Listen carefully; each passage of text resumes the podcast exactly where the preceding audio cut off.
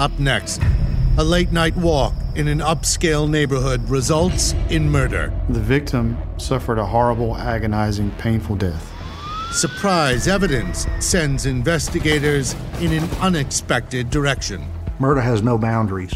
We're going wherever we got to go. After weeks of investigation, the case comes down to a single phone number. The bottom line to this investigation is forensics. The cell phone forensics actually brought the whole focus 180 degrees. The forensics is the glue that sticks it all together.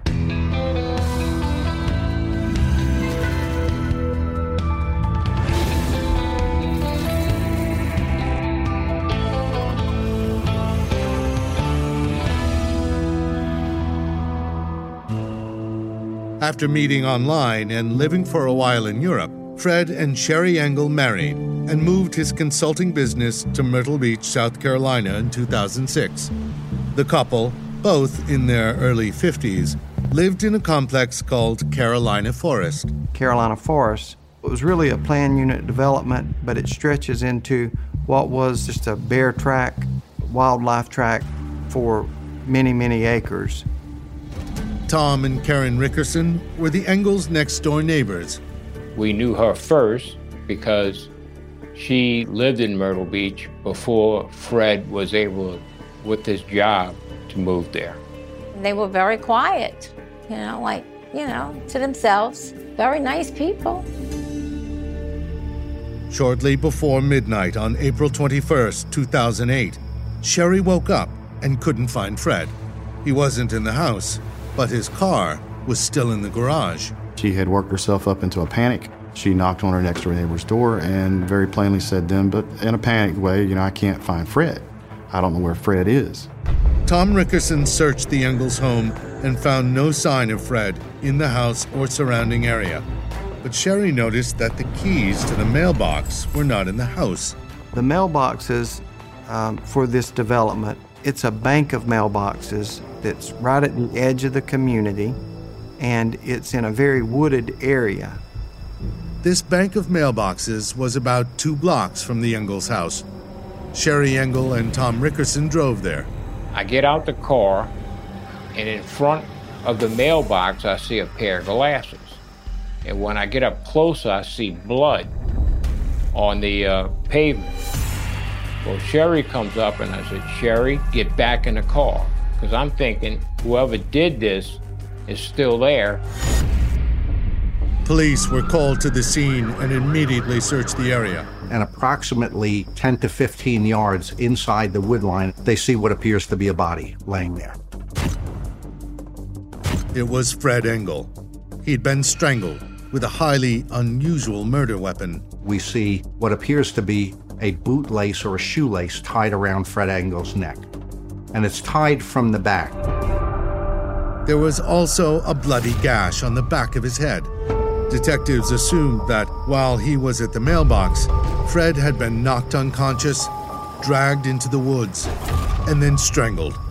This gave detectives one piece of vital information straight away. Fred was well over six feet and weighed 250 pounds.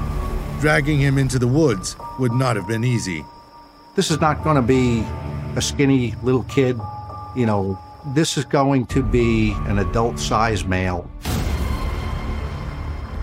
Fred was still wearing his wedding ring and an expensive watch. His cell phone was in his pocket. It's quite apparent at that point robbery is probably not going to be the motive. The only motive appeared to be murder. But who would want to kill Fred Engel? No one had a clue.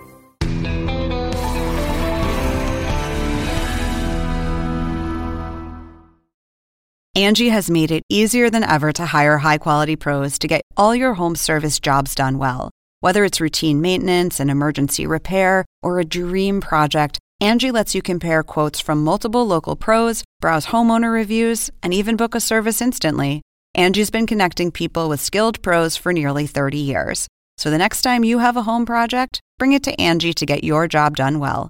Download the free Angie mobile app today or visit Angie.com. That's A-N-G-I dot com.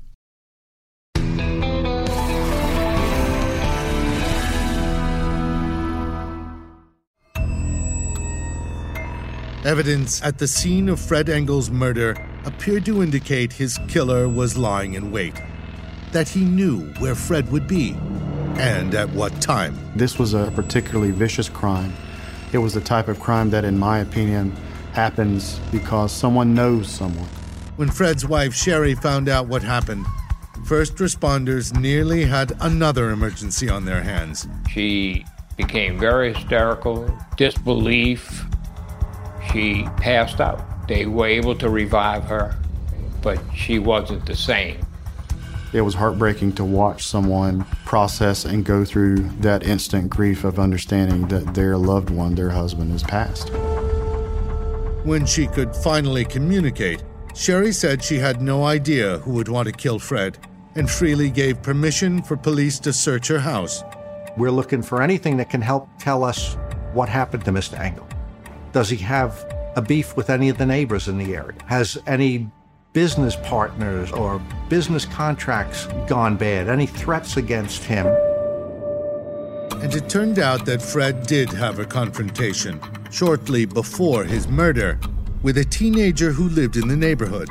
This young man was so troublesome and scared so many residents that he and his mother had been kicked out of the development. This young man had committed some small fires, had been accused of like shooting an air rifle at passing cars, different things of that nature that had basically made him unwelcome on other people's property in the neighborhood. And he fit the bill as a potential suspect. That had a significant temper, was the size of a regular man. So we're not talking about dealing with a child, we're talking about a child in a man's body.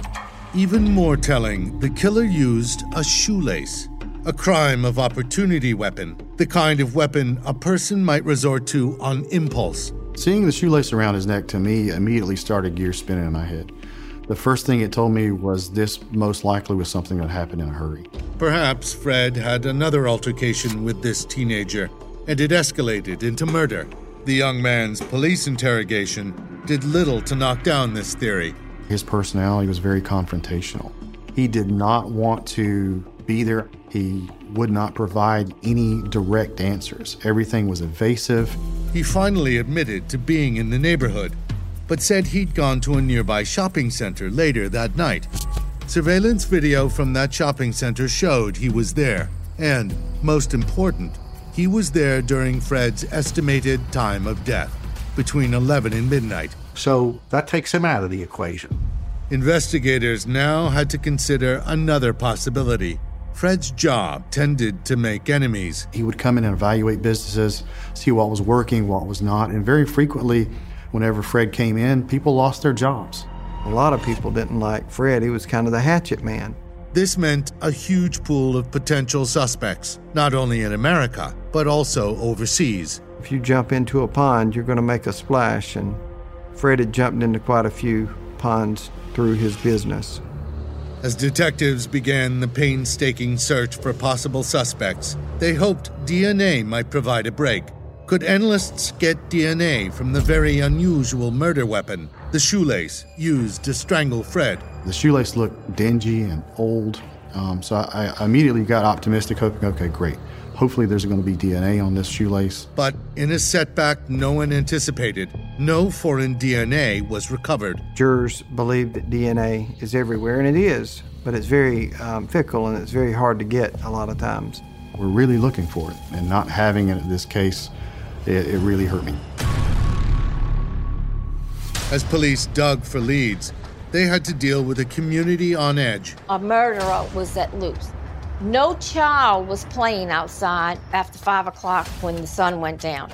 Nobody was jogging any longer. We've already crossed that 48 hour threshold.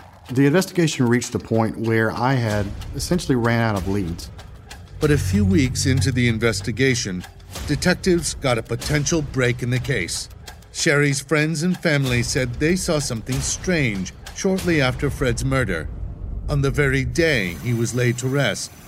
During the memorial services for Fred, several family members and friends of Sherry noticed her having conversations and interactions with someone they didn't know. It was a tall, red-headed stranger. And this behavior continued well after the funeral. She seemed to have a very friendly, very cordial, on the borderline of being flirtatious relationship with this man that none of them knew. Who was this man? And was it possible he held the key to Fred Engel's murder?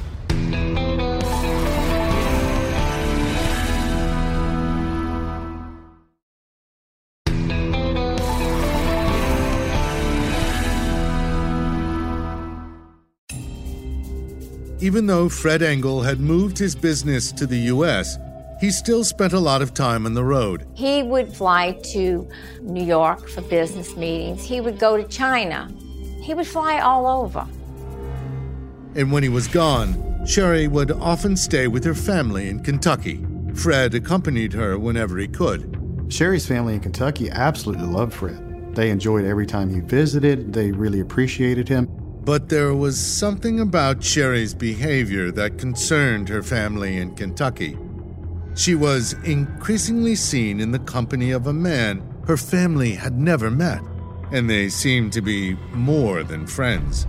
In Kentucky, she had been seen with this unknown redheaded man, a redheaded stranger, several times over the course of her visits, and she had been visiting frequently back home.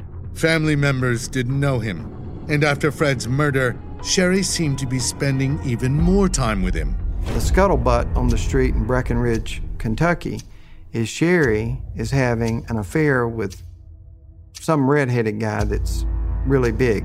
Family members in Kentucky contacted the local sheriff to express their concerns. That sheriff promptly called his counterparts in South Carolina. Both offices agreed to work together to find out what, if anything, was going on. I asked the sheriff in Breckinridge County, is there any way, would you mind please going out and kind of doing the legwork there in Kentucky and finding out who this person may be? And he agreed to do that for me. Detectives in Kentucky were eventually able to identify the man seen with Sherry Engel as Tim Rogers, a divorced 40 year old contractor with no criminal history. He was 6'4, 240 pounds, almost the exact size as Fred Engel. I immediately realized I had a person that was physically capable of doing the things that the crime scene and the body showed me happened that night. Tim Rogers drove a red pickup truck, which turned out to be potentially significant. The night of the murder, a woman in Fred's neighborhood saw a red pickup driving around the mailboxes where Fred was attacked. The truck, which she had never seen in the neighborhood, drove very slowly to the bank of mailboxes and parked nearby. She said she never saw the driver exit the vehicle. She doesn't recognize the vehicle because obviously she lives there. She's never seen it before. She believes it's a Chevy S10 pickup. This truck was the same model as Tim Rogers' truck. But when South Carolina detectives went to interview Tim, his truck was no longer red. So he changed the color from maroon or red to basically primer gray, which was very suspicious in and of itself. Meanwhile, detectives were questioning Sherry Engel. On the night of the murder, she allowed police to search her house. One item they searched was her cell phone. There appeared to be nothing unusual on this phone, but a few days later, while going over Sherry's physical phone records, analysts found something unexpected. She deleted a series of calls that happened in the days leading up to Fred's murder. All of these calls were to a number in the 502 area code. The area code was a Kentucky phone number. And analysts traced the number Sherry had called to a disposable burner phone purchased by none other than Tim Rogers.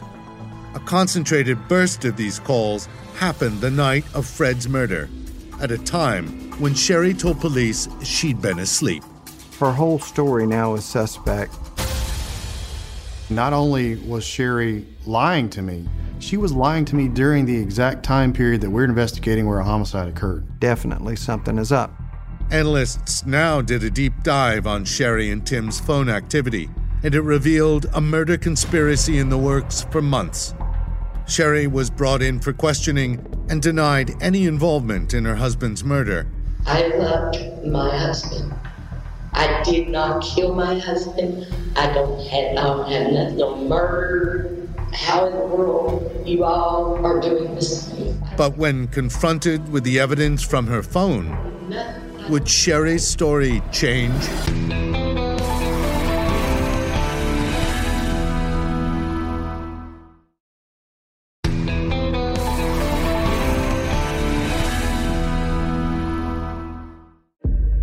Sherry Engel's reaction to her husband's murder, she was so shocked she had to be treated by paramedics, made her an unlikely murder suspect.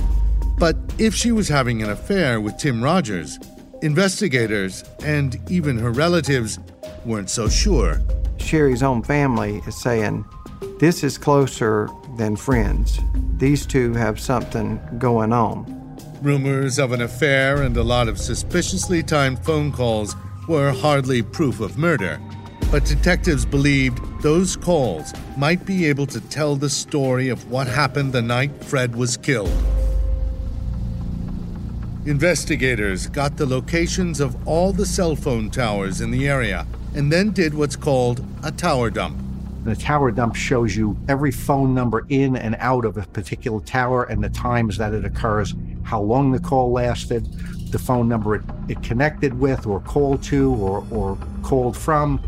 Forensic analysts were able to pinpoint almost exactly Sherry and Tim's locations as they called each other the night of Fred's murder. So it could put the signal down into the size of about a car. I would say about six feet by 10 feet. I could say that this person was accurately within that area. Sherry and Tim had five phone conversations around the time of Fred's murder. The tower dump showed that four of those calls were either made or received right next to the mailbox where Fred was attacked.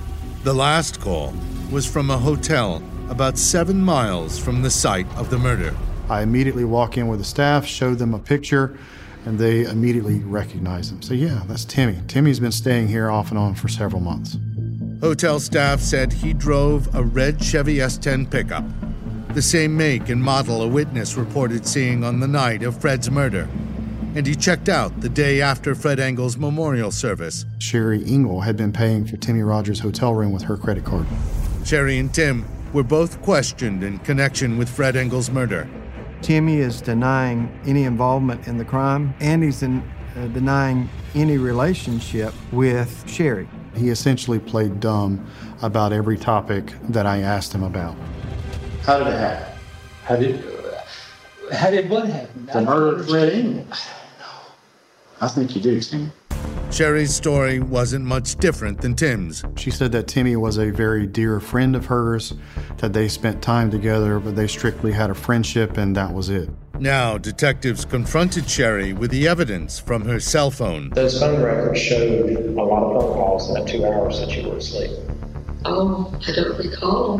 Do you recall talking to Tim? No, sir, I don't. This interview ended, but it apparently had quite an effect on Sherry Engel.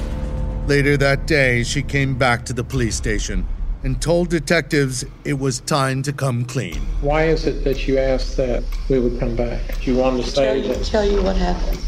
Okay, Tell you the truth, the whole truth, nothing but the truth. okay, that's all we want. A rattled Sherry now confessed to the affair with Tim Rogers. I don't know what else to say to you all. I'm guilty. Oh, Jesus, I'm sorry, Lord. She told police Tim wanted to kill Fred and marry her, but she never thought he'd go through with it, and was shocked when he did. Tell me what did He you said, I'm going to do it for you, and I'm going to do it for me, and I'm going to do it for us. When you say do it, though, I mean, what do you mean? I didn't know at the time what he meant, sir, but now I do. Prosecutors say the phone evidence created a remarkably clear picture of what happened and proved Sherry was in on the murder plot from the start. At 9:43, Tim called Sherry from the mailboxes. This was him calling Sherry, saying, Hey, I'm in position. I'm ready to go. Send him down here as soon as you can. At 10:35, Sherry called Tim saying the plan had been delayed. At 11:05, she called Tim again. This is Sherry telling Timmy, Get ready. I have sent Fred to the mailbox. Sherry asked Fred to get something from the mailbox, knowing full well he was walking to his death. The evidence shows Tim Rogers hit Fred in the head with some sort of object, knocking him unconscious. Tim dragged Fred into the woods, took one of his own shoelaces, strangled Fred to death, and then made his way back to his truck. At 11:42, Tim called Sherry. That is him telling Sherry the crime has been committed. I've done it. I'm heading back to the hotel. At 12:03, Tim called Sherry from the hotel. He tells her, I'm back at the hotel. I'm cleaning up. And now, in a clear indication she was in on the plot, Sherry deleted all her calls to Tim before she informed neighbors that Fred was missing. When they got those records, it was a definite aha moment. In October of 2010, Tim Rogers was convicted of first degree murder and sentenced to 35 years. In December, Sherry went before a judge. She hoped her story of being an unwitting accomplice in her husband's murder would buy her some mercy. But the evidence exposed that story as a lie. The judge couldn't stand her. He gave her 30 years. As unlikely as it seemed, Tim and Sherry apparently thought they could pull off this crime. Their main mistake? They had no idea their cell phones had been tracking every move they made, and proved without a doubt they had conspired to kill Fred Engel. The cellular data definitely shifted the direction of the investigation straight at her. I've described it over and over again as a, a busted lamp or a busted vase. The forensics is the glue that sticks it all together. That's what turned the whole investigation around to focus at her, to focus at Timmy. That's what also told us there was no other players involved in this other than those two.